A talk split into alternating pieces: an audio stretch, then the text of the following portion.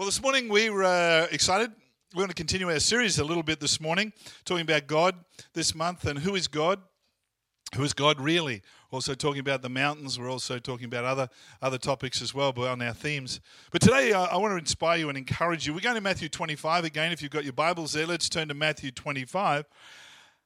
It's talking about a wedding. It's talking about preparation for a wedding. I know Jane and I, when we were first married, uh, it was very, very exciting. But you know, you can't stay at the wedding. You've got to be able to get on and get on with your life, get on with your relationships and grow. And that's what uh, the wedding is for. It's not for just a great form of entertainment, and though enjoyable as it is, there's a relationship, a life, a family to be uh, grown and, and be strong. And there's deliberate ways you can do that. There's ways you can, can't do it. There's ways that you can mess it up, and there's ways you can really make it work. And so today we're going to talk about some of those things in parallel to the return of Christ. So I'm talking today about living expectant part two this morning. A lot of our thoughts this morning, or my thoughts this morning, have come from Matthew Henry, who was a commentator around the 1700s who uh, I, I, love uh, as he gives great insight to the Word of God. So we're going to go along there this morning. This morning we're going to talk about today, tomorrow, and forever. And uh, what's the Bible say about the end of the world? In that particular way and how to live through transition again, which is what we're in. I was amazed in a cafe the other morning. I was just uh, having breakfast, and one of the girls uh, said to me, the cafe, the girls there, she said, uh, What are you reading? And I was reading Matthew Henry's, which is quite a thick book and very, very small print. And she said, I said, I'm just reading a book about the end of the world. And she goes, Oh, yes, about this and the cashless society and all these things. She knew more about it as a non Christian than, you know, many people I find as Christians. Today, we're going to talk about probably the most least preached message in the world today, as they say, and that's the return of Jesus Christ and preparing ourselves. Father, we thank you this morning. We pray well beyond my words, God, that you would speak to us this morning, inspire us, transform our life, change us. Let it be a turning point today for us to act differently and do things differently as you've called us to do. We pray in Jesus' name. Amen. Matthew 25, verse 1. Jesus begins this discourse about the second coming and about the end of the world, which is quite an interesting uh, challenge. It's about his farewell sermon, and it's a sermon of caution which is quite amazing. Matthew 25, 1. Then the kingdom of heaven shall be likened to ten virgins who took their lamps and went out to meet the bridegroom, and five of them were wise and five of them were foolish. We talked about the foolish were the ones who don't allow God to be in their daily decision making work. The Bible says that a fool says there is no God, so that if there is no God, I don't include him in my day to day activity. Uh, and let him uh, lead me and guide me. Verse 3 tells us those who were foolish took their lamps with no oil in them. That was the difference. Um, but the wise took their vessels with their lamps. But while the bridegroom was delayed, they all slumbered and slept, which is interesting. They all were asleep. At midnight, the cry was heard Behold, the bridegroom is coming. Let's go out and meet with him. Then all those, verse 7, then all those virgins arose and trimmed their lamps, and the foolish said to the wise, Give us some of your oil, for our lamps are going out. But the wise answered, saying, No, lest there should not be enough for us, and you go, uh, and for us and you, but go rather to those who sell and buy for yourselves.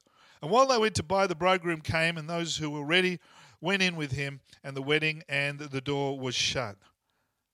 Afterwards, the virgins came, late obviously. Lord, Lord, open to us. We were here before, remember? Type attitude.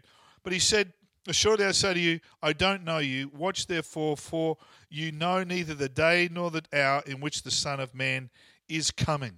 Then Jesus goes on and he talks in the next uh, story about the kingdom about the five talents and how to be able to use your life wisely and don't dig a hole and just bury it. Be able to use the gifts, talents, and abilities that God's given you.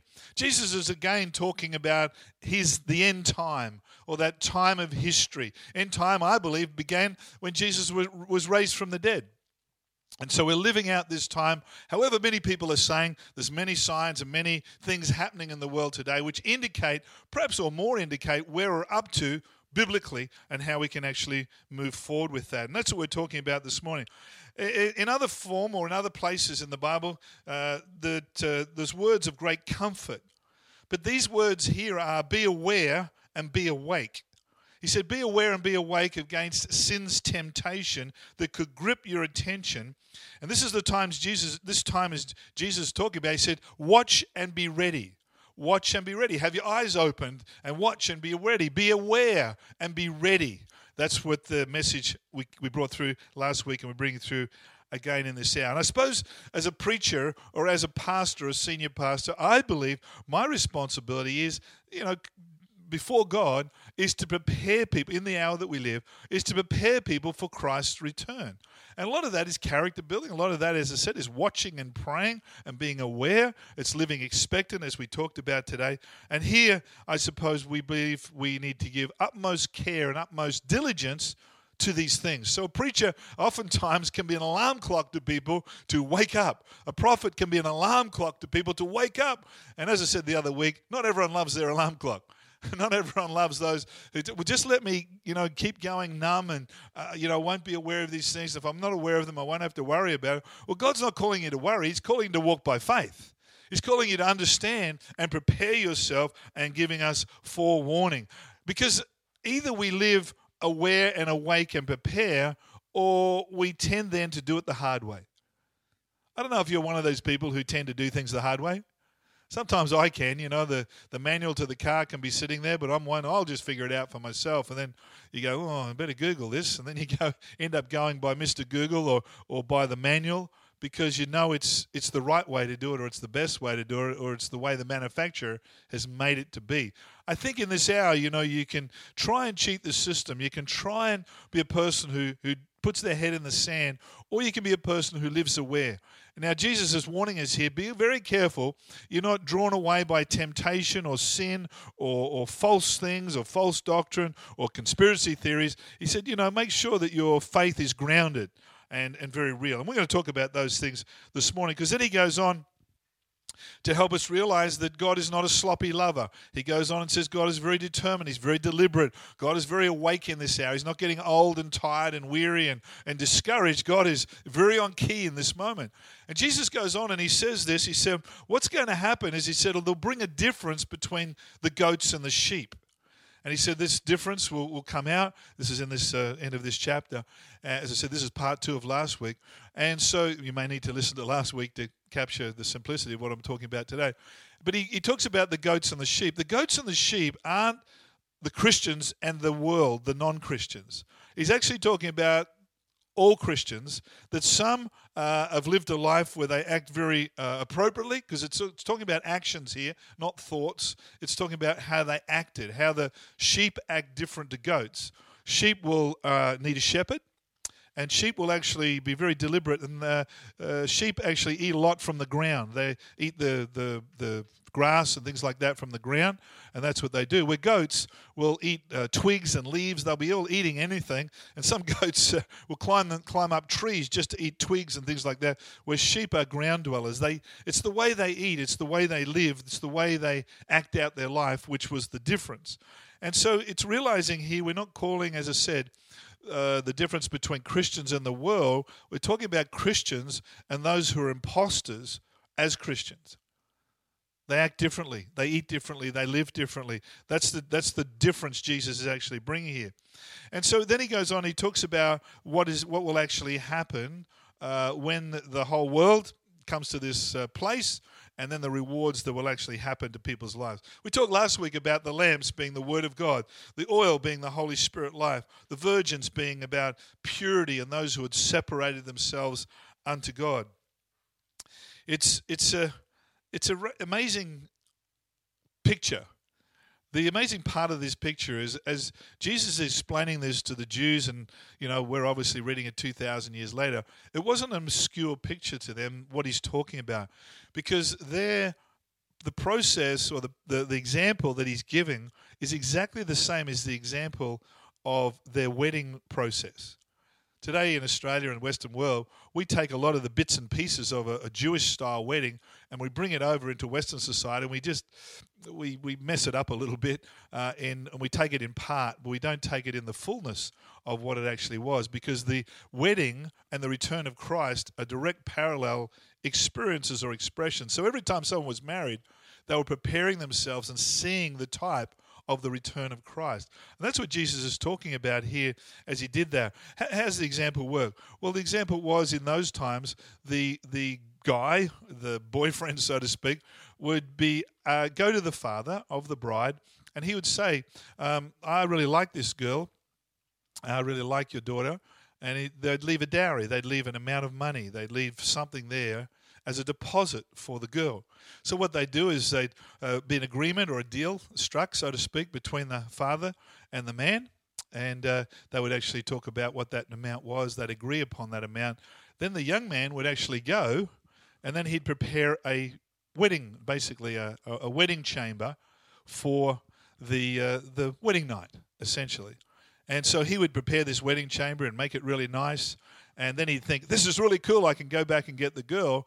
But no, he couldn't do that. He had to go to his dad, and his dad had to give approval that this building was good. If if dad came in and said, hey, you haven't painted the architrave properly, or didn't tidy that up well, that's not good enough, then the, the son would have to go, okay, dad, I'll better keep working on it.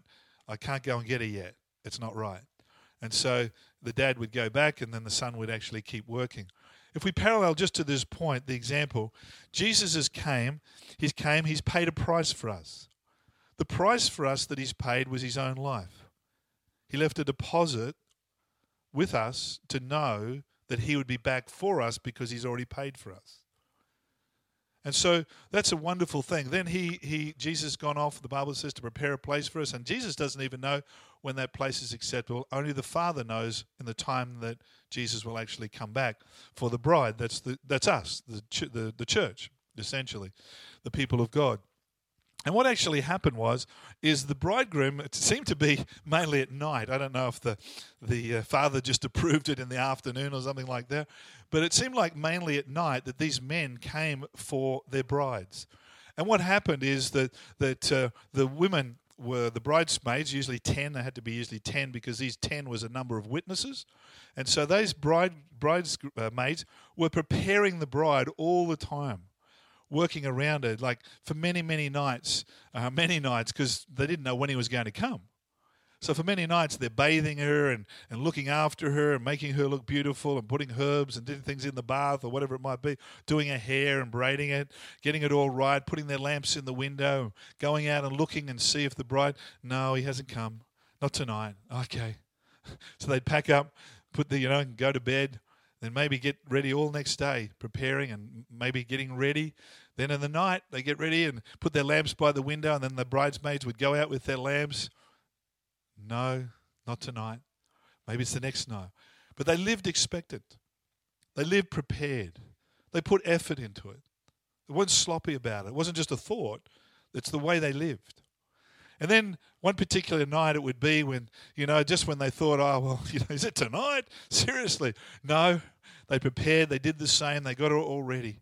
And they went out into the streets with their lamps. And tonight was the night. They heard him coming through the streets. There was always a great sound. There was always a loud roar. Who's getting married tonight? I wonder who it is tonight. I wonder who the bridegroom's coming for tonight. And the lamps would go up, and the lamps would be alight, and the lamp in the window would be ready. And the bridegroom would come because he knew that she was still living expectant with the flame burning in her heart, waiting for him to come. And all the lamps were ready, and all the light was, was directing towards this beautiful moment when the groom would meet his bride.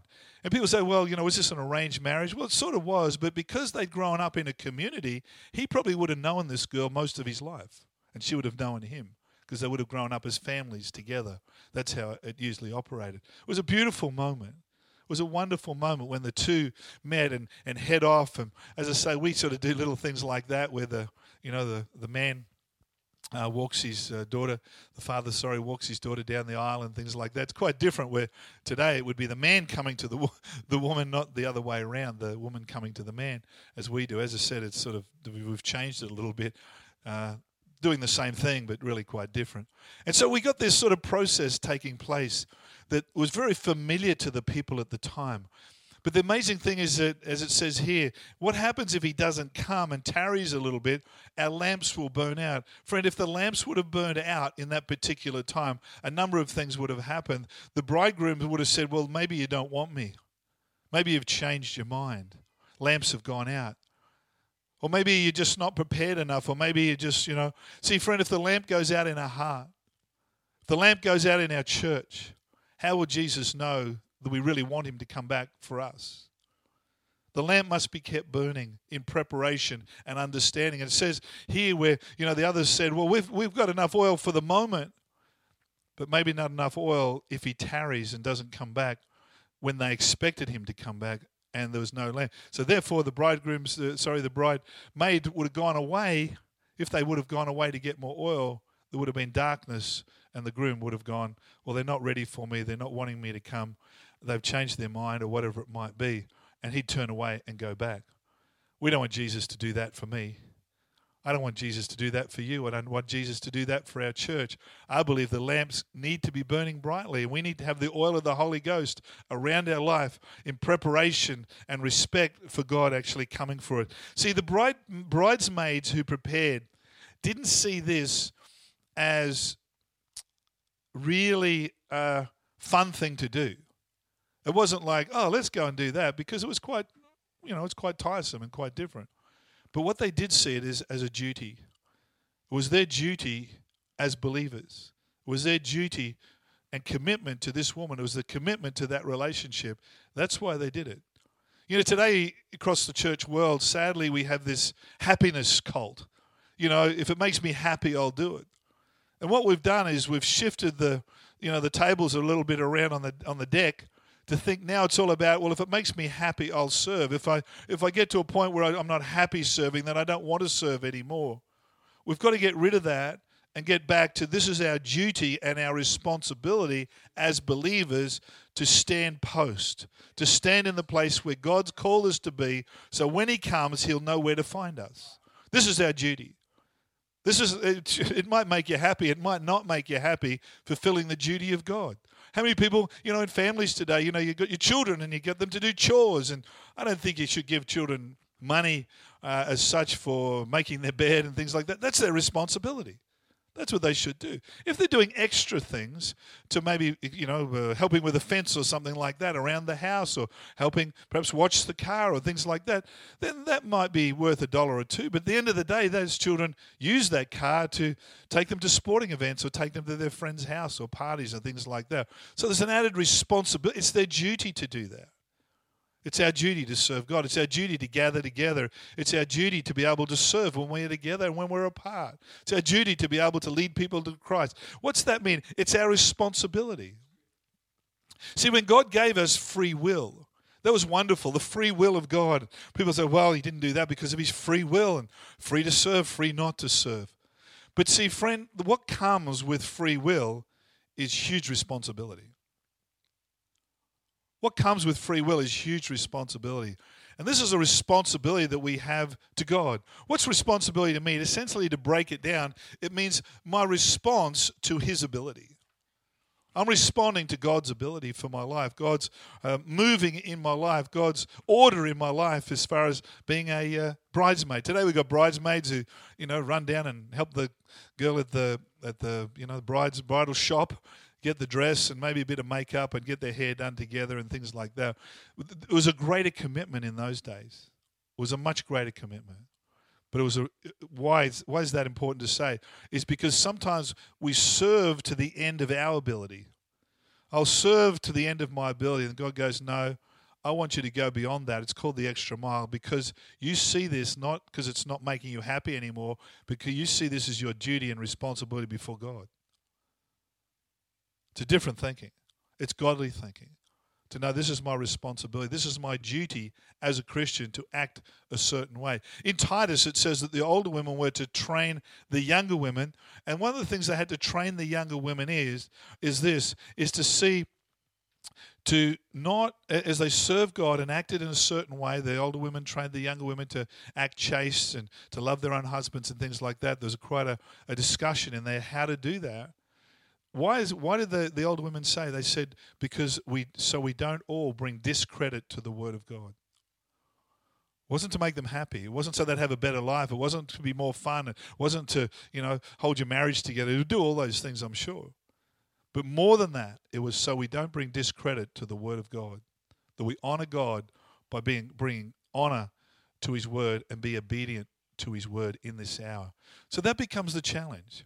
I think there's many challenges, and I say this insightfully and perhaps a bit prophetically while I'm talking like this. There's many challenges we're going to face between now and the end of the year, buying and selling. You know, the the um, vaccine. Are we going to receive the vaccine? Are we going to just openly do that? Are we going to be people who, who just go, well, there's a cashless society. Let's just step into a cashless society. I'm going to talk more about this tonight. Uh, you stay tuned tonight. A cashless society, by the way, doesn't mean using your card a lot with a little bit of cash on the side. It actually means cashless society. And when we have a cashless society, I know people are jumping on board with that at the moment and saying, it's a fantastic idea, it's a great idea. Yeah, it's a bit like marriage equality. It was a great idea until it came into place, and then we realized there was a lot more to it than just the word. And so with cashless society, we realize there's a lot more to it than just saying, I think that's a good idea. It won't spread germs or won't do this. We're going to talk a little bit, as I said tonight, about that. So Jesus talked about this paying a price. And they go out and have their lamps burning, burning strongly. They saw it as a responsibility, a responsibility before God. And today we need to make sure that our hearts are burning with the Holy Ghost. The oil of joy and gladness, to living expectant, preparing for his turn, for, for his return. And, uh, and I believe, as I said, that when Jesus comes, he'll know where to find you because you're in the place that he's asked you to be with your lamp burning brightly. The word filled here, uh, we're talking about the Holy Spirit being in our life, the oil of our life, the Holy Spirit. The word Holy Spirit in our life means being filled with the Holy Spirit, is another word translated controlled. I'm being controlled by the Spirit of God and He's controlling me. controlling is not a popular Christian word, is it? But it's a powerful word in this hour of preparation to be able to be led or controlled by the Holy Spirit. Sometimes the Holy Spirit will control your behavior. You might want to swear and spit and kick and, and scream and yell and post things on social media and things like that. The Holy Spirit will control you. What's the, the word control? There is another word. He'll guide you into truth. And when you know that truth, you'll be free. Freer than you were if you went out of your way and got angry and upset with everybody and acted in the flesh. And, but to be led by the Spirit or controlled by the Holy Spirit takes time. To mature and develop a relationship with God like that, it takes time. Remember, I said essentially at the start more than just being at the wedding, now I have to develop a relationship with the bride a relationship that God can trust me and that I can trust God, that I can walk with God. He can prompt me on little things and, and be able to inspire me, you know. I remember once driving home, and I use this example because it's happened many times, driving home, and I felt the Lord say to me, Turn left here, don't turn right, which is your normal way to head home. And I thought, Oh, turn, oh, turn left. Okay, Lord, you wanted me to. So I turned left and went down a different road to go home, and there was sort of the long way to go home. And I thought, I was, I was thinking along the way, God's probably saving me from having an accident. There must have been something terrible happening. God's protecting me from, you know, just going the normal way that I'd normally go. And I said, Lord, thanks for saving me from the accident and, you know, saving me and helping me and protecting me and stuff. Something terrible must have been going to happen that you wanted me to go a different way.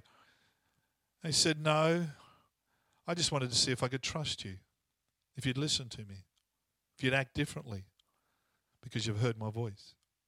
I went, Oh, that was so easy to do that. But I found many times the Lord will tell me and require me to do different things. Some that will be life saving, others that will just be practicing, preparing me to listen to his voice, that still small voice, and being led by God. Why is it important to be controlled by the Holy Spirit? Why? Because in this hour, what the enemy is wanting to do is to control us. Cashless society is all about control. Cameras everywhere is all about control. Facial recognition is all about control. Gathering data is all about control. Facial rec- uh, sorry, uh, all the different things that come to to be able to gather your data is all about control, controlling you, being able to identity fraud and all of those sort of things is all about control. But we're going to be people who are controlled by the Holy Ghost. So we actually are, you know, so to speak, non-conformists to that way, but conform us to God. That's the difference that we're talking about here. And the, the virgins uh, is a great example between the foolish ones and the wise ones and knowing how to act. So we're going to be people who uh, make sure that we're preparing for a godly future. We're looking expectant to a godly future and making sure that our passion is to be able to reach the lost and serve people. The wise had a life of principle and promise. They learned to stand on the word, and there was evidence of breakthrough because of their testimony. That was the wise. Can I read that again? They had a life of principle and promise. They learned to stand on the word, and there was evidence of breakthrough in their testimony. They stored up good treasure in their hearts, uh, and they had uh, grace around their life. The grace was in the oil. They lived a life of grace and joy and love and love life. Ones who were front footed know how to embrace truth in their, in their love life and bring the kingdom to earth uh, with, with the power of God. And they loved to, to be together. And I trust in the next months when we're back together again, that I believe there's going to be a new sound. As I said, the sound of the people coming through the streets, the, la- the sound of the bridegroom coming was a different sound. And people say, well, we're in a new time and things like that. Friend, there's a new sound. Listen to the new sound. In Acts 2, it talks about there was a sound that came from heaven when the Holy Spirit came.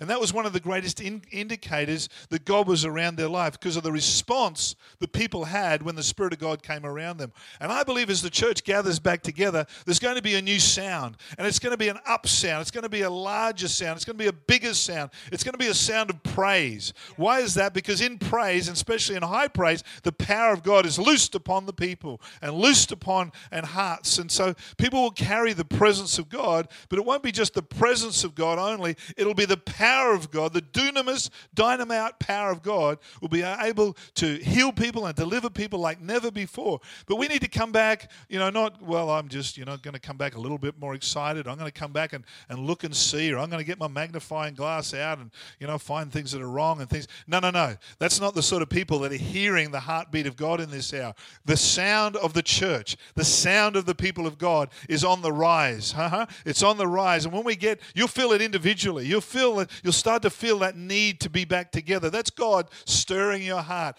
But in that, don't just come looking and seeing what's new and what's different and what's not the same. You need to come with expectant hearts. People who've learned to look up. So when someone strums a guitar, there's all of a sudden, man, I'm going to shout. I'm going to praise and stuff. I can't hold back. See, sometimes when you're called of God, it's not just, oh, God, I have to serve you. It's whether you can stay at home and not serve Him. That's the question. If you can stay at home and not serve Him, then God's not stirring your heart. If you can't say, God, I, have got to get back together, there's an urgency, there's a passion, there's a desperateness in my heart to get back together. You've been preparing my heart. And when you come back, uh, collectively, you're the loudest singer in the room. You're the loudest shouter in the room. Because the Bible says there will be a sound in this hour, I believe. And this is the sound that these virgins had, the wise ones had, when actually they'd prepared their lamps, they had some left over, and they were able to, to if, if the bridegroom tarried, be able to still have a confidence, still have a praise, still have a stirring that was beyond just their natural ability to be excited. There was a spiritual dynamic to their life because they prepared themselves and expected. It wasn't just like, oh, we're getting back together. What's uh, who's singing again? What's what's happening again? No, no, no, no. You won't need music, friend. You'll just need an opportunity to shout and praise and to thank God and expectantly for His return with something new about your spirit, something fresh about your spirit because of your preparedness of your heart. Anyway, I'm excited this morning for you. I'm excited for the church. I'm excited for us. And the devil's been very cunning are trying to keep us apart. But God's used that time to prepare us. If you've used that time wisely, God's used a time to prepare you and refresh you and get you ready for all that He has for you. Can I pray for you before we go? Father, I thank you this morning. You're preparing individual hearts, you're preparing marriages, you're preparing families, you're preparing people all over the place, God. You're not coming back for a bruised or, or battered bride. You're coming back for a bride that's ready, that's refreshed, that's encouraged, that's beautiful, that's wonderful, that's clean, that's healthy, that's separated, that's expectant that smells with a fragrance of heaven, God, uh, on their on their on their nose. Father, we thank you for them. We thank you for the bride. We thank you for the picture you've given us, God, and we thank you that you'd show us our part where we're up to in that picture. Help us, we pray, Father. Live differently. Live with people with light in our eyes, hope in our step. And we thank you today. We want to be a sheep, not a goat. we want to be a sheep in this hour, Lord, as you prepare us for all you've called us to be. In Jesus' name. Amen. Amen.